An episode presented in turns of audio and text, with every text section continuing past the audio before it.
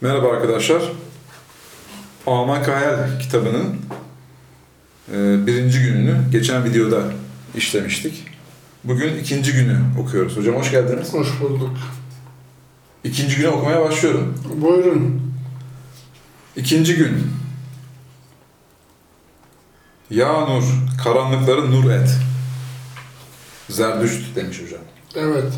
Burada Buda'yı ve Zerdüşt'ü işlemesi dinlerin birliğini gösteriyor. Yani birinci günde Buda'yı işlemişti. İşledi, ikinci günde Zerdüşt'ü işliyor. Zerdüşt'ü işliyor, evet. Dinlerin birliğini gösteriyor. Onu vurgulamak için. Onu vurgulamak için. Yani İslamiyet bütün dinlerin tamamıdır. İslamiyet sadece 1400 yıllık süreç değildir. Adım adım bu çerçeveyi bize gösteriyor. Bize gösteriyor yani. Evet, hakikatin her yerde olduğunu, her çağda olduğunu gözlemleyebiliriz. Evet hocam, başlıyorum. Raci yine anlatıyor. Evet.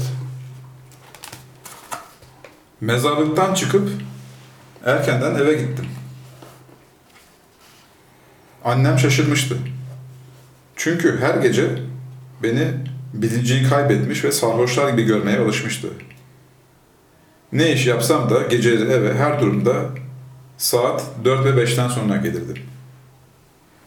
Annem hasta olmadığıma ikna olduktan sonra beni kendi halime bıraktı. Mezarlıktaki hayallerimi düşünerek vakit geçiriyordum. Pek erken uyudum.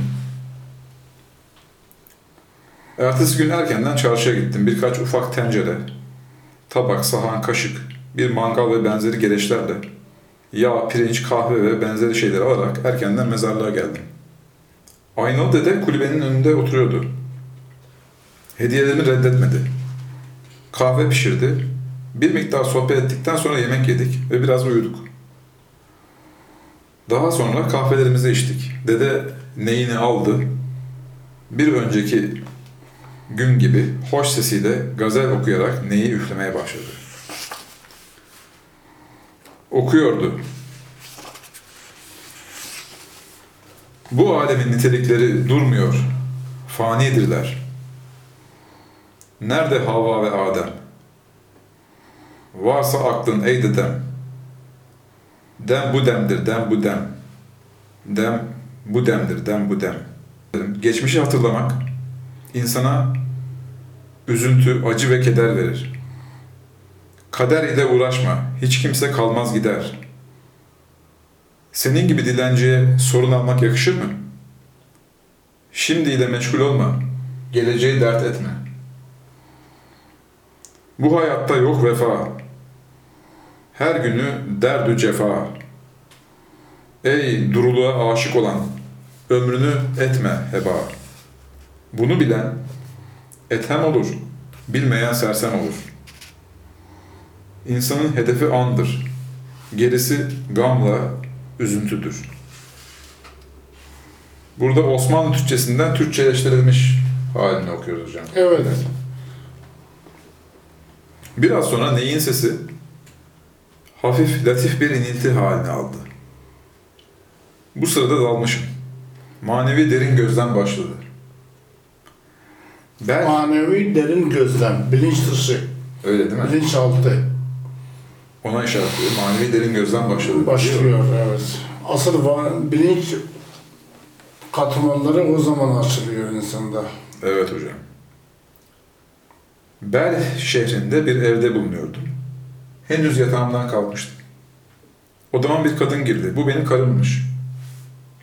Bana Farsça ile Sanskritçe arasında bir lisanla hitap ediyordu. Garibi şu ki, ben de bu lisanı tamamen biliyordum. İki şahıstan oluşmuş biriydim. Hem bendim, hem de binlerce sene önce yaşayan bir İranlı. Kadın dedi ki, geç kalıyorsunuz, artık elbisenizi giyiniz de vaktinde seyir bayramında bulunabilirsiniz. Güzelce karnımı doyurduktan sonra elbiselerimi giydim. Elbisem, sırtıma giydiğim şal ve uzun bir gömlekle belime sardığım bir kuşaktan oluşuyordu. Başımda sivri bir külah ile sokağa çıktım. Büyük bir kalabalık telaş içinde koşturmaktaydı. Ben de onlara katıldım. Sokakları dolaşa dolaşa bir sahraya çıktık. Binlerce, yüz binlerce adam toplanmıştı. Sahranın tam ortasında geniş bir çadır kurulmuştu. Neden geldiğimi, ne olacağını bilmediğimden yanımda bulunan adamlardan birini sorgulamaya mecbur oldum. Cevap olarak, bugünden itibaren 40 gün seyir bayramıdır. Şimdi çağırıcılar seslenecek ve herkesi imtihana davet edecek. Herkes birer birer Zerdüşt'ün huzuruna gidecek. Gerçekliğin ifadesi olan sözü söyleyebilen, gerçekleri gözlemlemeye izinli olur. Alnına mutlulardandır çizgisi çekilir. Söyleyemeyen mahrum kalır. Alnına mutsuzlardandır yazısı yazılır. Fakat iyi işler yaparsa o yazı kaybolur. Çocukları, ailesi, akraba ve dostları sevinçlerinden düğün yaparlar dedi. Ben hiçbir şey bilmediğim için doğal olarak imtihanı veremeyecektim. Alnıma mutsuzlardandır yazısı yazılacaktı. Geldiğime pişman oldum. Evime dönmeye karar verdim. Bu düşüncemi az önce konuştuğum adama söyledim. Sakın gideyim deme. Çünkü gelmeyenlerin, gelip imtihanı vermeden dönenlerin alnına mutsuzlardandır yazısı yazılır dedi. Bu zorunluluk karşısında geri dönmektense imtihana girmenin daha iyi olacağına karar verdim. Çağrıcıların seslenmesiyle herkes birer birer ve gayet düzenli olarak çadıra yaklaşmaya başladı. Benim bulunduğum yer çadıra pek uzak olmadığından bir saat kadar sonra çadırın kapısında bulunuyordum. Bir kapıcı herkesi birer birer çadıra alıyordu. Sıra bana geldi. Çadıra girdim. Zerdüşt yüksek bir tahtta oturmuş, başında altın bir taç, üzerinde rütbesini bildiren değerli bir elbise vardı. Etrafında 40 kadar bilge zat saygıyla ellerini göğüslerine kavuşturmuş ayakta bekliyorlardı. Meclisin heybeti karşısında şaşırdım kaldım. Cehaletin verdiği zilletle mahcup bırakılmamam ve ayıplanmamam için kalben duaya başladım. Zerdüşt sordu. Nereden geldin? Kalbime ilham edilen şu cevabı verdim. Benzersiz ve nur İzit'ten, Allah'tan geldim. Niçin gönderildin? İzit, nur ile karanlıkları ayırmak, nuruyla adil, karanlığıyla kahir olmayı istedi. Nuruna ben, karanlıklarına gayrım dedi. Nuru ve karanlıkları nedir? Nuru Hürmüz, karanlıkları Ehriman'dır. Hangisi galiptir? Şimdi her ikisi de eşittir. Ne Hürmüz Ehriman'a, ne Ehriman Hürmüz'e üstündür. Bu karışıklık nedir? Sonu ne olacak? En sonunda Hürmüz Ehriman'a galip gelecek. Alem hep nur olacak. Sonra ne olacak? İzit hep ben diyecek, gayrım demeyecek. Sen kimsin? Kiminsin?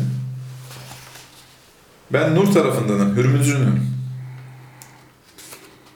Zerdüşt ellerini kaldırdı. İzit seni nur etsin dedi. Alnımda iki kaşımın ortasına kadar inen dikey bir yeşil çizgi belirdi. Zerdüşt'ün yanındaki yaşlı zatlar ne mutlu sizlere dediler. Huzurdan çıktım.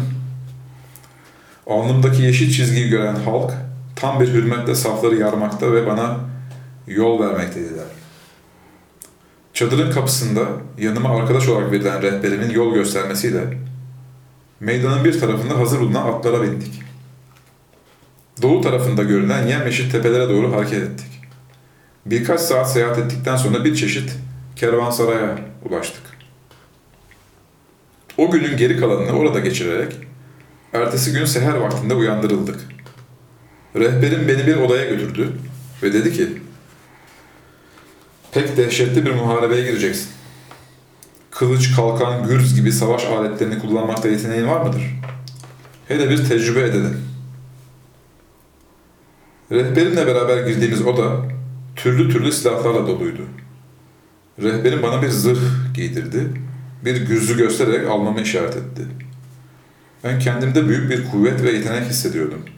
Gürz oyunlarında ve kılıç kullanmada rehberimin takdirini kazandım. Orada bulunan silahların en mükemmellerinden birer takım aldıktan sonra kanatlı atlarımıza bindik. Akşama kadar süren uçuştan sonra yüksek ve heybetli bir dağın eteğine vardık. Dağ o kadar yüksekti ki tepesi görülmüyordu. Sanki zirvesi gökleri yarmış, çok yüksek bir bilinmeze karışmıştı. Rehberime bu dağı sordum. Fark Dağı cevabını aldım. O geceyi dağın eteğinde geçirerek güneşin doğuşuyla beraber atlarımıza bindik. Bu defa dağın tepesine doğru uçuyordu. Atlarımız hayal edebileceğimizden çok daha hızlı uçuyorlardı. Nihayet dağın tepesine ulaştık. Burada insan gözünün görmediği, hiçbir hayalin erişemeyeceği bir manzarayla karşılaştık. Dünya kadar geniş bir meydan görülüyordu. Bu meydanın sol tarafta kalan yarısı en karanlık gecelere aydınlık ve güzel dedirtecek kadar karanlıktı. Sağda kalan yarısı ise nura sönük dedirtecek kadar parlaktı. Akıl ve duygularımız ve gözlerimiz çok garip bir şekilde bu göz yakıcı ışığa dayanabildiği gibi o cehennem gibi karanlık olan sol tarafı da aydınlıkmış gibi görebiliyordu. Mahşer meydanını andıran bu yerde sayısız insanlar toplanmıştı. Bunların bir kısmı meydanın sağ tarafında, yani bir takımı Nur Okyanusu'nda ve diğer takımı Karanlıklar Deryası'nda bulunmaktaydı. İki takımın arası boştu. Bu boşluğun en sonunda iki büyük taht kurulmuştu. Bunlardan aydınlık tarafında bulunan tahtın üzerinde Hürmüz oturmakta ve güzel yüzünden yayılan, harikalar gösteren ışık, o nurlar içerisinde dahi görülebilecek kadar parıltılar saçmaktaydı. Karanlıklar içinde kurulmuş olan tahtın üzerinde en korkunç cinlerden daha çirkin, en kötü devlerden daha iğrenç yüzlü Ehriman oturmaktaydı. Fakat bütün bu hayret verici manzaraları acayip haşmetiyle örten, Ehriman ile Hürmüz'ün tahtları arasında ve her ikisinin başları hizasında havada asılı duran bir taht idi. Biz meydana vardığımız zaman doğruca Hürmüz tarafına katıldık. Biraz sonra meydanda insanın aklını alacak bir gürültü koptu. Her ağızdan "Bakınız, bakınız, İzit'in emri mesajı yeryüzüne indi" sözleri çıkıyordu. İnsan hayalinin tutkuyla istek duyduğu, bütün güzellikleri üzerinde somutlaştırmış güzel yüzlü bir melek, havada asılı duran tahtın üstünde ayakta duruyor ve elinde bir küre tutuyordu. Bu kürenin doğu tarafı aydınlık, batı tarafı ise karanlıktı. Aydınlık ile karanlık arasında öyle bir denge vardı ki, ne aydınlıktan karanlığa, ne de karanlıktan aydınlığa tek bir zerre geçmiyordu. Hiçbiri kendi özelliğinden bir zerre bile kaybetmiyordu. Sağ taraftaki sayısız halk, "İzit, İzit, ey yaratıcı, karanlıkları kaldır" diye çağrıştılar. Ehriman taraftarları ise "Ey karanlık, hakikatini göster" diye bağırıştılar. Harika bir şekilde uzak ve yakın her kulağa kadar gelebilen hoş bir sesle nur yüzlü melek cevap verdi. "Bu meydan adalet ve imtihan meydanıdır." Bunun üzerine meydana derin bir sessizlik hakim oldu. Her iki taraf da boynu bükük ve içten dualara daldı. Meydanı kaplayan bu derin sessizlik arasında Hürmüz ayağa kalktı. Gelen şu hutbeyi okudu. "Ey insanoğulları! İzit sizi kendi gibi nur olmanız için yarattı. Sizi bütün varlıklardan üstün kıldı. Size her türlü nimetleri ihsan etti. Fakat sizi nur iken karanlıkla birleştirdi. Ruh iken cesetle karıştırdı. Sizden beklediği ise hoşlanmadığı karanlıkları makbulü olan nur ile kaldırmanızdır. Ey insanoğulları! Nur benim, bana gelin. Benim olun, ben olun. Nurun gereği olan güzellikler ile ahlaklanınız, sakınınız. Hem cinsinizi kendinize tercih ediniz. Kin ve kıskançlık, ikiyüzlülük ve kızgınlık, öfke ve saldırı, hırs ve kıskançlık gibi Karanlığın iğrenç niteliklerini nefsinizden kovunuz. Her durumda izide şükür ediniz. Her ne verdiyse kanaat ediniz. Bu imtihan meydanından nur olarak gidiniz ki nurlar alemi ebediyen karargahınız olsun. Hürmüz oturdu. Ehriman ayağa kalktı. Şu gelen hutbeyi okudu. Ey insanoğulları! Gözünüzü açınız. Doğanızın gereğini iyice düşününüz. Hayalci ve aslı olmayan sözlere uyarak ömrünüzü boşuna geçirmeyiniz. Gülünüz, eğleniniz, zevk alınız. Yiyiniz, içiniz. Dünyada yalnız iki istek, iki amaç vardır. Gerisi yalandır. Bunun birisi kibir, diğeri şehvettir.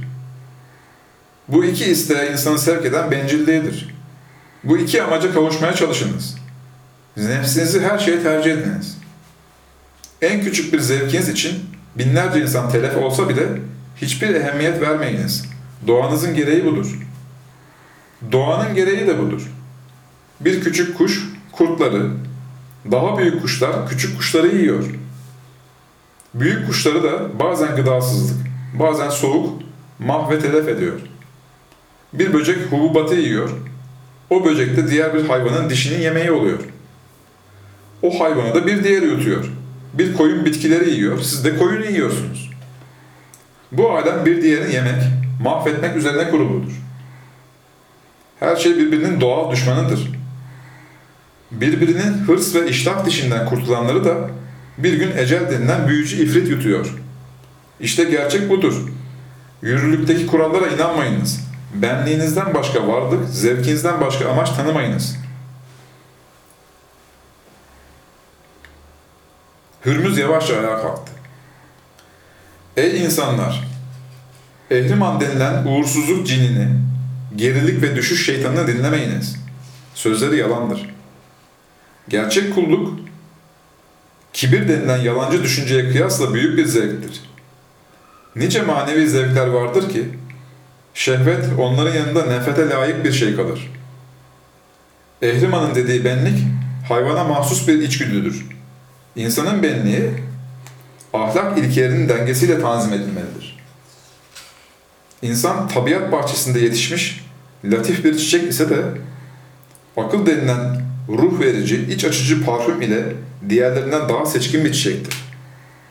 Bütün hayvanları idare eden doğal kanunların çoğu insana göre düzenlenmiş, bir kısmı ise adeta başka kanunlar ile yer değiştirmiştir. Dinlemeyiniz dedi. Bu defa da Ehriman öfkeyle söze başladı. Hürmüz yalan söylüyor. Sizi yürürlükteki bir takım kanunların, hayali kuralların esiri, acizlik ve itaatte en adi hayvanlardan daha aşağı bir varlık yapmak istiyor. Sizi 3-5 günlük zevkinizden de alıkoymak arzu ediyor. Dinlemeyiniz. İzid'in dal kavuğu olan Hürmüz'ü dinlemeyiniz dedi. Bundan sonra her ikisi de birbirlerini yalanlaya yalanlaya nihayet birbirlerine hücum edecek oldular. Fakat onlardan yüksek tahtında oturan melek elindeki küreyi aralarına uzattı. Henüz vakit gelmedi, boş yere uğraşmayınız. Şimdi sizler değil, size uyanlar savaşacaktır dedi.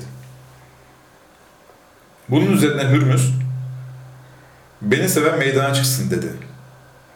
Ehriman da aynı sözü söyledi. O aralık ben de rehberimle beraber sağ tarafta savaşanlara katıldım. O geceyi orada geçirdik. Mükemmel ikram ve hürmet gördük. Ertesi gün sabahleyin davullar çalındı. Ehriman tarafından bir er meydana çıktı. Karşılık istedi. Bizim taraftan da biri onu karşıladı. Bu şekilde o gün iki taraftan 20 kadar meydan savaşçı çıkıp birbiriyle savaştı. Kah Ehriman tarafı, kah bizim taraf galip geliyordu. Bu mücadele her gün devam ediyordu ve her iki taraftan da bir hayli adam kırılıyordu. 7. gün bizim tarafımızdan çıkan bir pehlivan akşama kadar galip geldi. Ehriman tarafından gelenlerden 50 kişiyi öldürdü. Artık bizim tarafın sevinci olağanüstüydü. Ehriman'ın çıkardığı pehlivanların birer birer yokluk toprağına düştüğü görüldükçe Bizim tarafta müjde verici davul çalınıyor, tezahürat sesleri semalara çıkıyordu. O gece bizim tarafın kurmayları, ertesi gün Ehriman'ın yenilmez pehlivanlarından birinin meydana çıkacağını haber verdiler. Herkes telaş içindeydi. Rehberimle ben kurmaylardan birinin çadırına gittik. Kurmayla uzun uzadıya konuştuk. Ertesi gün Ehriman'ın Nifak namındaki cadısının meydana çıkacağı anlaşıldı. Garip olan, oradaki bu Nifak cadı, kıyamete kadar yaşamaya mahkummuş. Bunu öldürmek mümkün değilmiş. İşte herkeste görülen telaşın sebebi buymuş. Ben de fevkalade merak ettim. Sabaha kadar uykumda garip meydan savaşları gördüm.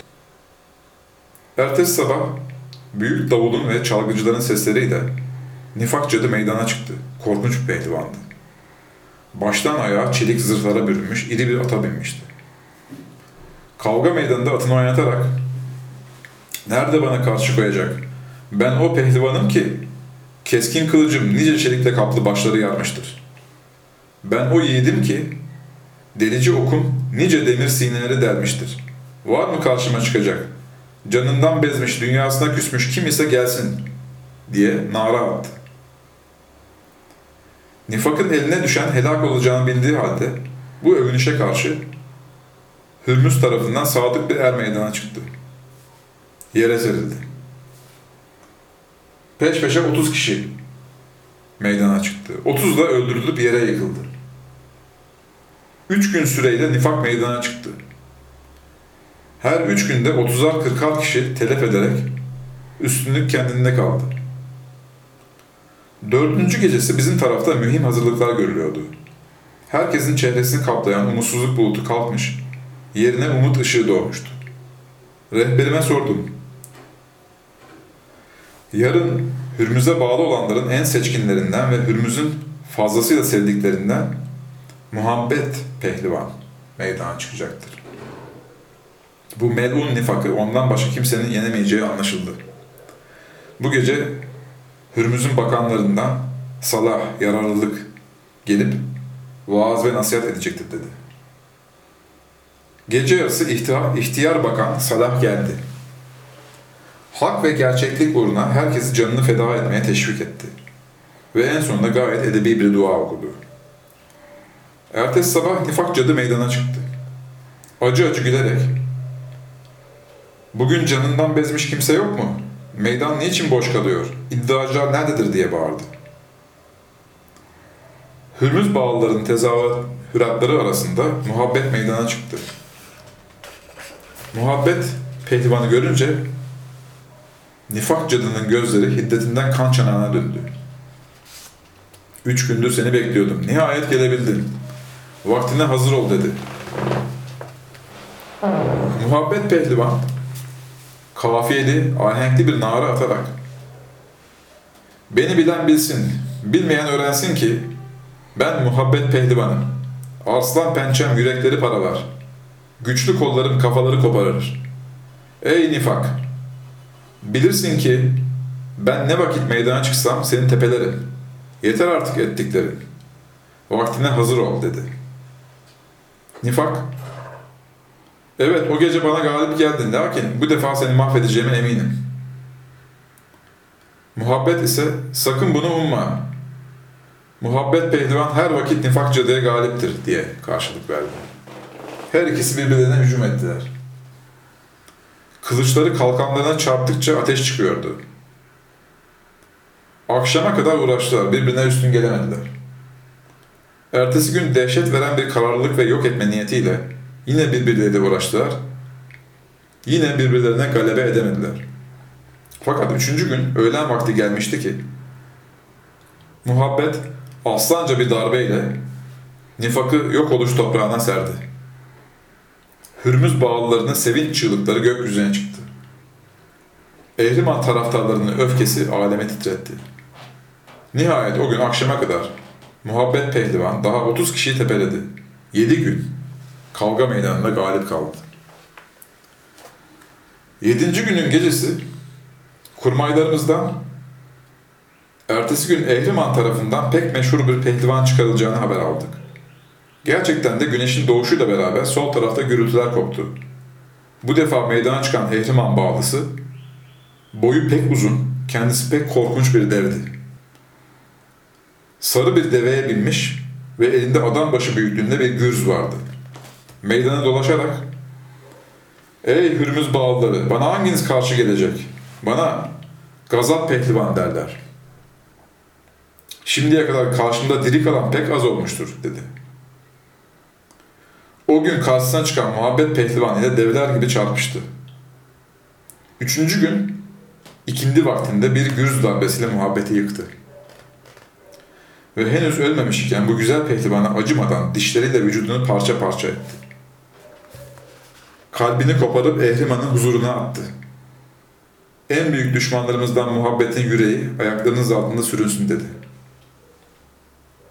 Bu dehşetli manzara, bu feci muharebe bizim yüreğimizi kanattığı halde Ehriman tarafındakileri sevinç deryasına daldırmıştı. Seyir bayramı denilen bu acayip bayram başlayalı tam 38 gün olmuştu. Gazabı bizim taraftan henüz mağlup eden olmamış ve Hürmüz ile Ehriman'ın arasındaki bilinmez gencin, meleğin elindeki kürenin sağ tarafını da karanlık istila etmeye başlamıştı. Ehriman tarafı galip gelmek üzereydi. Burada semboller ilginç değil mi hocam? Buradaki her pehlivan bir duygu. Bir duyguyu ifade ediyor. Gazap kızgınlık duygusu, muhabbet sevgi duygusu. O nifak 200'lük oluyor. Nifak 200'lük demek. 200'lük ancak muhabbet sevgiyle yenildi. Sevgiyle yenilebildi. Ama karşısında gazap çıkınca muhabbet yenildi. Yenildi. Öfke sevgiyi öldürdü mü? Öfke sevgiyi öldürüyor. Açıklamalarda da bugün göreceğiz galiba, değil mi? Gelecek. Hürmüz'ün yardımcısı Salah yanımıza gelerek gazabı ancak hikmet, bilim, pehlivanı öldürebileceğinden bahisle ertesi gün meydana çıkarılmasının Hürmüz tarafından emredildiğini söyledi.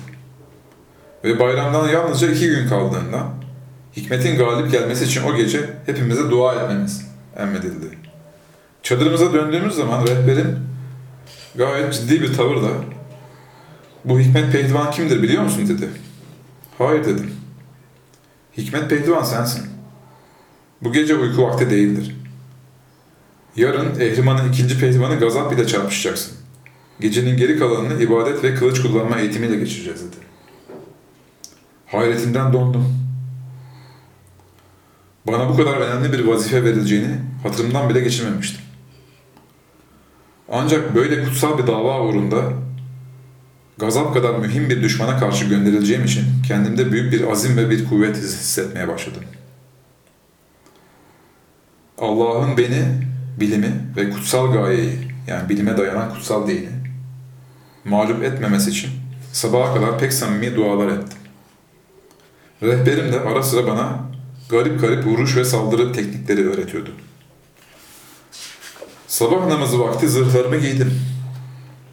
Rehberim belime örme zırhtan kemerimi taktı. Alnımdan öperek ve ağlayarak dualar etti. Güneşin doğmasıyla beraber atıma binerek hazır oldum. Gazap meydana çıktı. Ben de onu karşıladım. İsmini sordu. "Hikmet pehlivan," dedim. "Be hey zavallı, senin gibi mazlum ve kendi halinde bir aptal, benim gibi bir aslanla mücadele edebilir mi? Haydi defol git, sen zararsız bir bunaksın, senin kanını dökmek istemem. Üstelik bana galebe ettiğini de hatırlamıyorum. Acaba zizotluğuna mı güveniyorsun? Bilmez misin ki ben sana galip olmazsam gönderilmezdim. Haydi çok söyleme, vaktine hazır ol," dedi. Gazap kızdı. "Vay, sana galiba şarap içirmişler, saçmalıyorsun. Haydi öyleyse," dedi ve üzerine hücum etti. Ben vücudumu bu korkunç devin öldürücü darbelerinden kurtarmak için pek çok çeviklik göstermeye mecburdum. Gayretimden adeta kuş gibi hafif ve uçuyordum. Akşama kadar uğraştık. Gerçi bana bir darbe bile isabet ettiremedi, fakat ben de deve bir şey yapamadım. Bir süre dinlendikten sonra o geceyi duayla geçirdik. Sabaha karşı rehberim bana bazı talimatlar verdi. Sabah olunca meydana çıktım. Gazap çok kızmıştı. Fırıldak gibi etrafında dönerek Dün elimden kaçtın fakat bugün kaçamazsın dedi. Üzerime saldıracak bir vaziyet aldı. Rehberimin talimatı gereğince "Vay başında ne var?" dedim. Elini başına götürdü. Ben de zırhsız olan koltuğu altından tam kalbine doğru kılıcımı sapladım. Gazap dehşetli bir nara atarak düştü. Kan kusmaya başladı. Ehriman tarafından keskin bir feryat göklere çıktı. Hikmet, Gazabı hileyle vurdu diyorlardı. Bilinmeyen meleğin elindeki küre baştan başa nur olmaya başladı. Bizim taraftan yükselen sevinç çığlıkları dünyayı tuttu.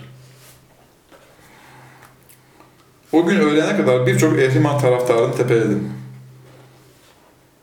Fakat öğlende karşıma yüzü örtülü bir pehlivan çıktı. Beyaz bir file binmiş olan bu pehlivan meydana çıkar çıkmaz Ehriman'ın yüzü sevincinden hain bir gülümsemeyle doldu. Hürmüz pek mahzun oldu. Küreyi elinde tutan meleğe hitaben "İzit, İzit, maksadın nuru mahvetmek mi? Merhamet, merhamet, merhamet" dedi. İzit, "Ehriman'ın hakkıdır, ne yapalım, istediğini çıkarır" cevabını verdi. Ehriman gülüyordu.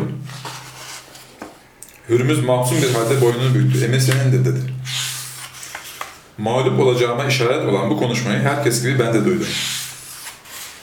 File binmiş pehlivan gururlu gururlu meydana dolaşarak gök gürültüsüne benzer bir nara attı. "Ey benim kudretimi inkar eden gafiller!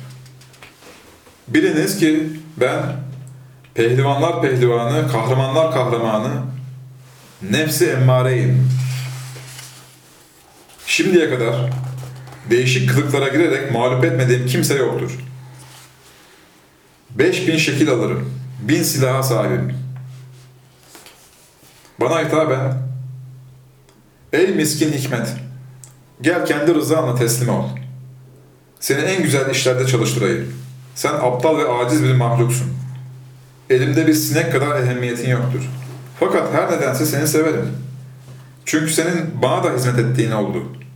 Haydi kılıcını teslim et de kurtul" dedi. Ben gayrete gelip bu teklifi kabul etmeye yanaşmadım. "Ey Hikmet, bendeki silahlara bak. Rehberinin sana öğrettiği yumuşak huyluluk, ilim, kanaat, ihtiyatlı olma, alçak gönüllülük, sabır, hile gibi başkaları için yok edici olan darbelerin bana bir tesiri yoktur. Her birisine karşılık kin ve öfke, hile ve düşmanlık, nefret ve şehvet gibi nice yok edici darbelerim vardır. Gel kendine kıyma." Yine kabul etmedim.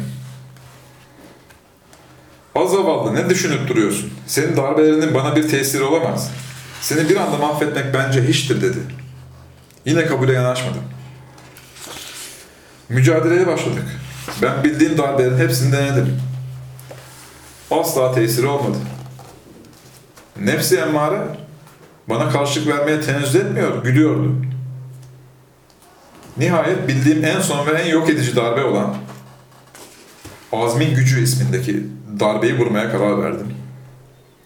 Emmare'nin sol tarafına geçtim. Darbeye müsait bir vaziyet aldırmak için uğraşmaya başladım. Emmare işi anladı. "Ya, demek beni mutlaka telef etmek istiyorsun. Dur öyleyse" dedi. Ve tam kılıcımı böğrüne sokacağım bir sırada yüzündeki örtüyü kaldırdı. Her türlü hayalin üstünde bir güzellik gözlerini kamaştırdı. Kılıç elimden düştü. Nasıl silah hocam? Güzel. Evet. Nefsi Emmare her türlü çirkinlik, güzellik, her türlü silah kullanıyor. Muazzam değil mi? Emmare kemerinden tutup beni filin üzerine aldı. Ehriman'ın huzuruna götürdü. "Ey Ehriman! Hikmet'i öldürmedim, esir ettim. Mutfağımızda soğan soyar, tam kendisine uygun bir hizmettir" dedi. Bu espriye Ehriman kahkahalarla güldü. Hürmüz'ün gözlerinden yaş dökülüyordu. Işık, İzit'in temsilcisi olan meleğin elindeki küreden yavaş yavaş kalkmakta ve karanlık her tarafı kaplamaktaydı. Ehriman tarafı galip gelmişti. Sol taraf, "Karanlık, karanlık, asıl olan karanlıktır. Galip geldik" diye bağırıyordu.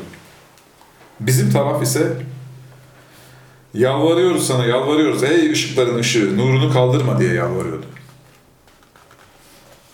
Hürmüz, ışık meleğinin önünde secde etti.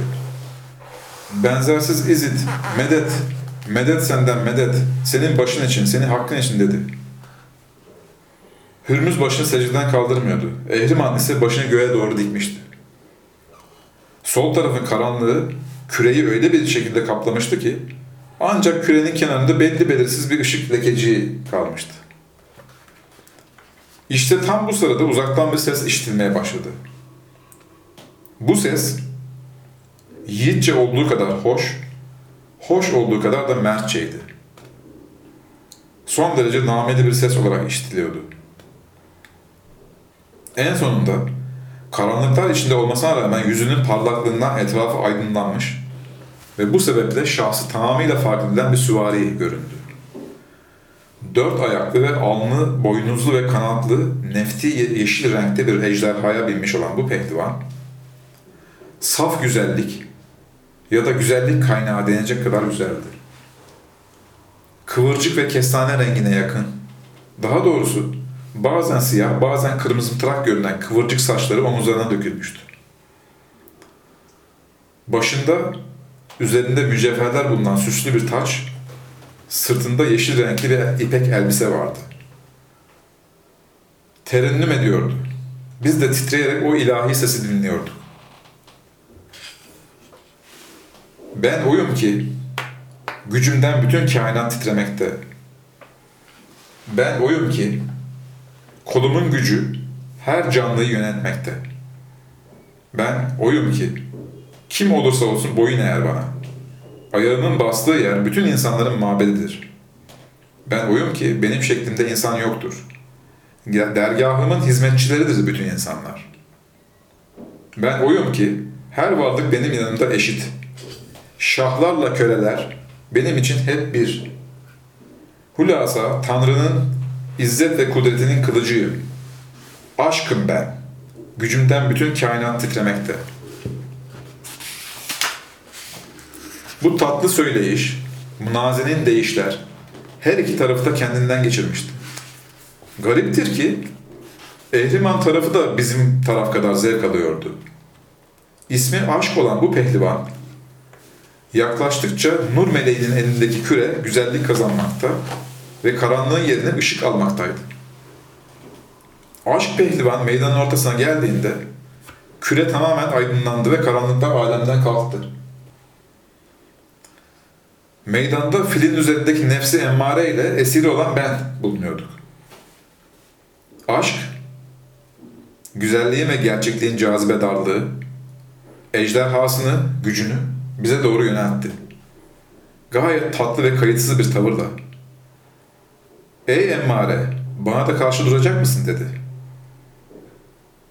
Emmare boyun eğerek filinden yere indi. Aşkın önünde diz çöktü. "Sen herkesin olduğu gibi benim de efendim, veli nimetimsin. Acizimi ilan ederek işte sana secde ediyorum" dedi. Aşk beni azat etti.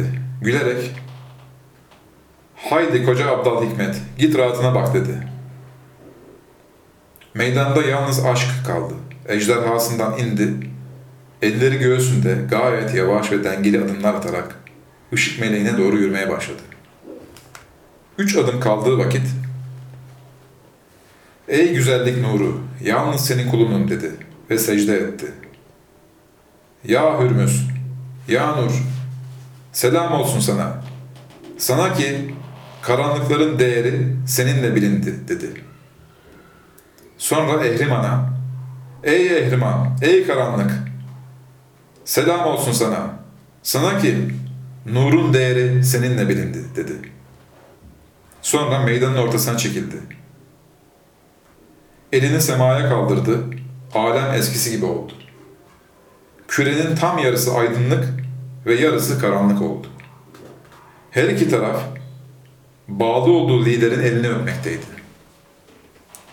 Hürmüz ile Ehriman tahtlarından inmişler, yan yana gelmişler ve iki kardeş gibi kucaklaşmışlardı. Işık meleği gülümseyerek bu manzarayı seyrediyordu. Hürmüz'ün elini öptüm. Yüzüne baktım, bir de ne göreyim? Büyük bir hayrete kapılarak bir çığlık atıverdim. Gözlerimi açtığım vakit aynalının gülümseyen çehresini gördüm. Evet hocam, ikinci gün burada bitiyor.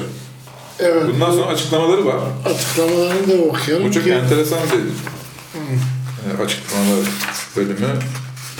İkinci günü. 5 sayfa açıklama var. Evet, onları da okuyayım. Tamam. İkinci günün açıklamaları. Bu diyalektik evrensel işlerde varlığın, yaratılışın hikmetleri anlaşılınca insan sıkıntılardan dolayı mecbur kaldığı sarhoşluğu bırakır, üretici olmaya girişir. Hayat hazırlıklarına başlar. Neye ne kadar değer vereceğini anlar. Yani asıl olan birliği bilir ve hayatta gördüğü diyalektiğin birlikten kaynaklandığını anlar. Burada diyalektik zıtların çatışması olarak, evet, değil mi hocam? Bütün bilge insanlar gibi anı yaşar, dem bu demdir der. Evrensel yolculuğuna devam eder. İşte bu ikinci günde geçen bazı mazmun ve kavramların açılımı şöyledir. 1- Belh, Orta Asya, İran ve Hindistan'ın ortasının merkezi demektir. Evet. Afganistan'da bir şehirdir. Orta Asya, Hindistan ve İran'ın ortasında. Yani üç kültürün, üç maneviyat merkezinin ortası. Tam burada öyle söylüyor. Belhliydi, yani kendisi Belhliydi. Değil mi? He. Bu üçgen alan bilgelik ve irfanın yatağıdır. Yatağıdır, evet. Mevlana'nın da şehridir. Öyle mi? Evet, Mevlana da Belhlidir. Belhlidir. 2'ye geçiyorum açıklamaların. Kadın, erkeğin ikinci kişiliğini temsil eden animasıdır. Psikolojide var değil mi hocam? Evet. Bilindiği gibi her erkek içinde dişil bir kişilik taşıdığı gibi her kadın da içinde bir animus, eril kişilik taşır. Yani her kadın ruhen Adem'dir. Her erkek de bedenen Havva'dır. Peygamber Efendimiz Aleyhisselatü Vesselam bunu 1400 sene önce kaburga hadisiyle bildirmiş. Ahmet Hilmi Bey de Kardiyum'dan 20-25 sene önce bu gerçeği tasvir etmiştir. Yani günümüzden bayağı önceki senelerde bu gerçeğin farkına varılmış hocam, öyle mi? Varmış. İşte anima benim eşim de diyor o. Ona yol gösteriyorlar. Ona yol gösteren ikinci kişiliği. Kıyafetlerini giy, seyir bayramına katılın. Seyir bayramınız. Hayat bayramı başlayacak. Seyir bayramı, gürültülü, somut ve gözlemlenebilir maddi yaşam bayramı demektir. Ki kadın, maddi boyut, bu yaşantıyı tetikletiyor. Raci'de binler sene önceden yaşayan başka bir kişilik ise insanın yıllanmış kolektif kişiliğidir. Yani her insan maddeten ve manen, özellikle yetenek ve bilgi birikimiyle bu somut yaratılış bayramına katılır. Bu bayramda bulunabilmek içinse iki şey lazım. Karnını doyurmak, yani bireysel yaşam, elbiselerini giymek, yani sosyal yaşam. Bunların yanında sivri külah, düşünce ve manevi motivasyon. Nedir hocam bu sivri külah, düşünce, manevi motivasyon derken? Kafa giysisi insanın düşünce biçiminin temsilidir. İşte düşünce ve manevi motivasyon külahla ifade edilmiş orada. Bir külah vardı kafasında hani. Evet. O şekilde gitti katıldı bayrama. Düşünce ve manevi motivasyonla gitti. Onu sembolü. Onu sembolü. Her sene bu bayrama katılmak için milyonlarca kişi yaratılışın bu dolambaçlı yol ve sokaklarından geçip bu dünya çölüne gelir. Dünya aslında bir çöldür. Fakat bu dünya yaşamı içindeki çadırla ve çadırda gerçekleşen sınav ve imtihanla sonsuz bir mutluluk yolculuğuna dönüşür. Evet, dünya ilahi sanatların teşhiri ve insan türünün manevi gelişimi için gerçekten bir bayramdır. Hem de seyir bayramı. Yani varlık ve sanatları gözlemek ve onlardaki güzellikleri ve manaları görmen bayramıdır. Bu bayram süresi 40 gündür. Bazıları için. Bazıları için de 40 sene sürebilir. 40 uzunca bir dönemin ifadesidir. Bu süreçte kelime-i hakkı, yani varlıkta gerçeklik vardır sözünü söyleyebilen, yani yaşanılan bu işlerde varlık ve hayatta bir gerçeklik var, bu işler absürt ve anlamsız olamaz diyen kişi artık her an, her dem ve her yerde gerçekleri görebilecektir. Ebedi bir mutluluk ve hayatı hak edecektir. Fakat kahramanımız Raci, modern ve çağdaş bir genç olduğundan doğal olarak peşinen kendisini kaybedenlerden sayıyor. Buna rağmen iyi arkadaşını dinlediği ve riske girdiği için sınavı başarıyla veriyor. Sınavda adı geçen Zerdüşt özel isim değildir, sıfat bir lakaptır. Altın adam demektir. Elbisesi onun maneviyattaki makamının sembolüdür. Etrafındaki 40 adam ise niteliğin az olacağına veya velayetteki 40'lar makamına işarettir. 40'lar var ya, 40 veli. Evet. Her çağda 40 tane lider insan, veli insan vardır diye. Her çağda 40'lar vardır.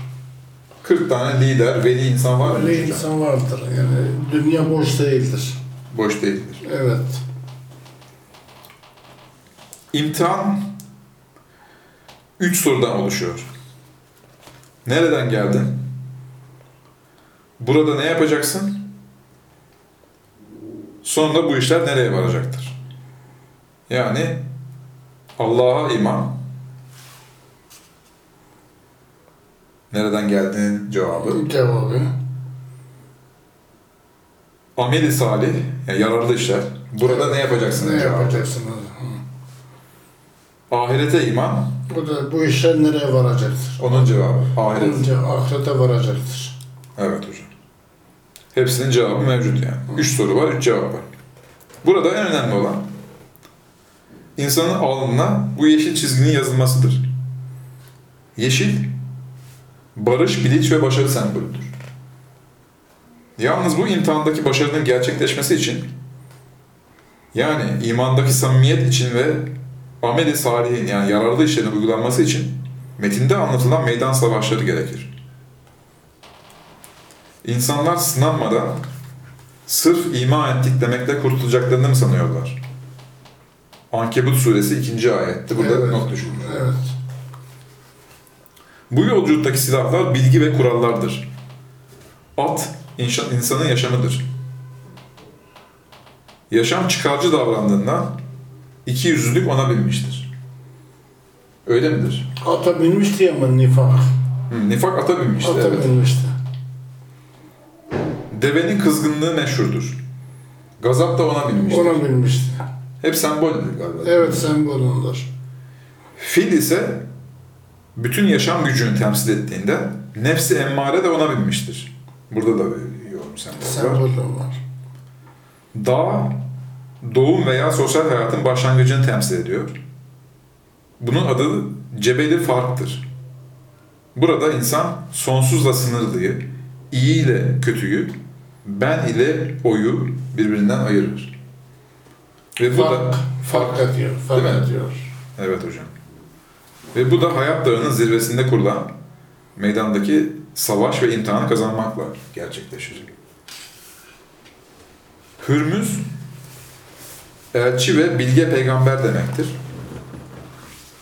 Zerdüşt, bu kolektif kavramın tarihi bir numunesidir. Kendisine Avesta denilen bir kitap verilmiştir. Ehriman, onun baş düşmanı olan karanlık ve cahil adam, şeytan demektir.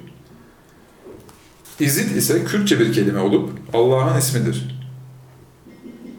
Kürtçe'de İzit diye mi geçiyor hocam? Yezidli işte oradan gelir. Oradan mı gelir? Evet. Var olan, özgür olan, yaratan, çoğaltan manasına geliyor. Evet. Zerdüşt peygambere inanan az bir grup Kürt halen Hindistan, İran ve Irak'ta vardırlar. hayat ve dünya adalarının eteklerinde gerçekleşen bu meydan savaşında aslında iyi ile kötünün, aydınlık ile karanlığın mahiyetleri, içerikleri bellidir. Fakat imtihan ve gelişme gereği olarak her birisi kendini güçlü ve haklı gösterebiliyor. Binbir yayın ve neşriyatla kendi inançlarını ve ideolojilerini dile getiriyorlar. Hürmüz'ün hutbesinin özeti şudur: bazı davranışlar ve bir kısım şerler görecelidir. Hayatın alt katmanlarında yerleri vardır. Fakat doğal ama ilkel olan bu yasalar, hayat insan seviyesine çıkınca değiştirilmiştir. Din, bu yasaların sınırlarını tespit etmek için insanlığa gelmiştir. Hayatta, dinde ve insanlıkta asıl olan hayır ve adalettir. Hürmüz'ün hutbesinin özeti buymuş hocam. Düşman tarafın ilk baş kahramanı ikiyüzlülük demek olan nifaktır. Bu ise gerçekliğin, hakikatin en birinci ve en büyük düşmanı demektir. Buna karşı sevgi çıkıyor. Sevgi ise güzelliğin ve gerçekliğin ifadesidir. Evet, eğer seviyorsan ikiyüzlülük yapamazsın demektir. Çok güzel bir söz. Seven insan ikiyüzlülük yapamaz. Şeytanın ikinci askeri olan, gücün saldırganlığı demek olan gazap, yani kızgınlık ve kabalık ortaya çıkar. Sevgiye karşı çıkıyor değil mi hocam? Evet. Buna mukabil hikmet, bilim ortaya çıkar gazabın karşısına. Hikmet aynı zamanda kahramanımız Raci'nin de kendisidir. Çünkü kendisi bilim ehliydi. Bilim ehliydi ve bilim diye bir dergi çıkartıyordu. Hikmet diye bir dergi çıkartıyordu. Ha, öyle değil mi? Tabii. Ha, bak.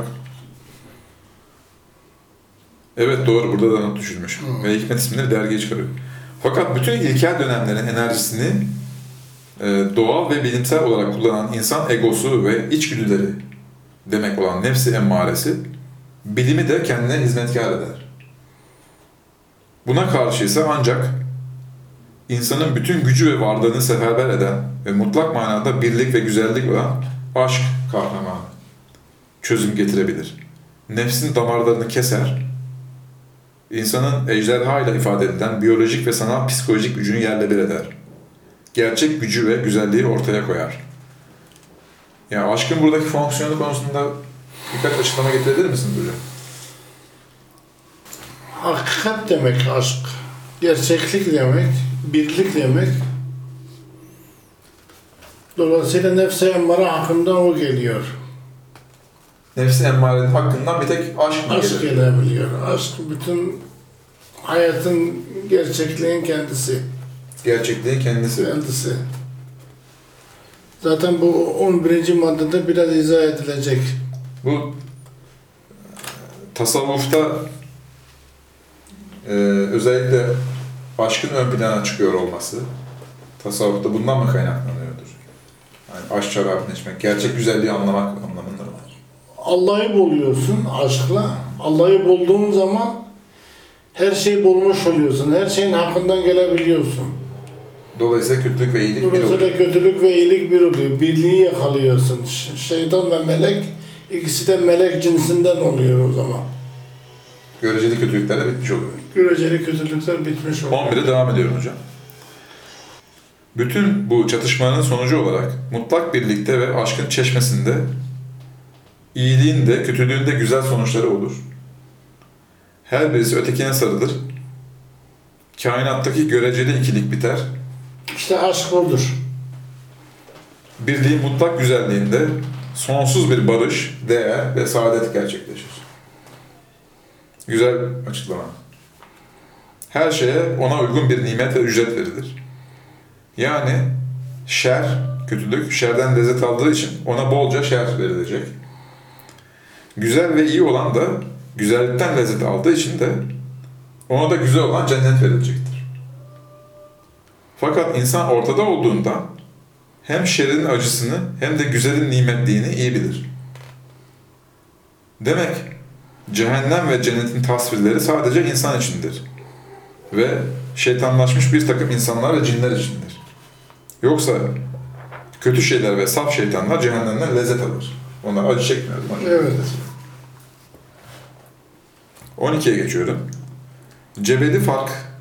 Cebeli Fark kavramının manası. Fark da değil mi hocam? Cebeli. Fark da. Manası da şudur. Varlıkta ve realitede asıl olan birliktir. Fakat değişik manaları ve güzellikleri görmek ve yaşamak için Cenab-ı Hak kudretini iki el gibi yaparak zıtları birbiriyle savaştırır. Kainatı, özellikle yeryüzünü sonsuz mana çiçeklerini açan bir bahçe ve fidanlık yapar. Demek dünya ve dünyadaki zıtların savaşı fark alemidir.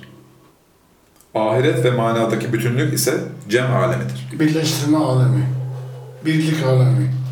Cami dedikleri bir araya getiriyor. Yani. Bir araya getiriyor, birlik oluyor. Ehli tasavvuf her şeyi Allah'a vermeyi cem diye kabul ediyorlar. Kişilerin ve varlıkların bireysel kişiliğine ve ferdi olarak yaptıklarına da fark diyorlar. Yazarımız da karanlıklara ve kötülüğe gayr diyor. Demek onu tek taraflı vahdet-i vücut inancıyla itham etmek yanlış olur. Bu dünyada diyalektik savaşta avlanan, yenilen hayvanların üç yönden ücretleri var.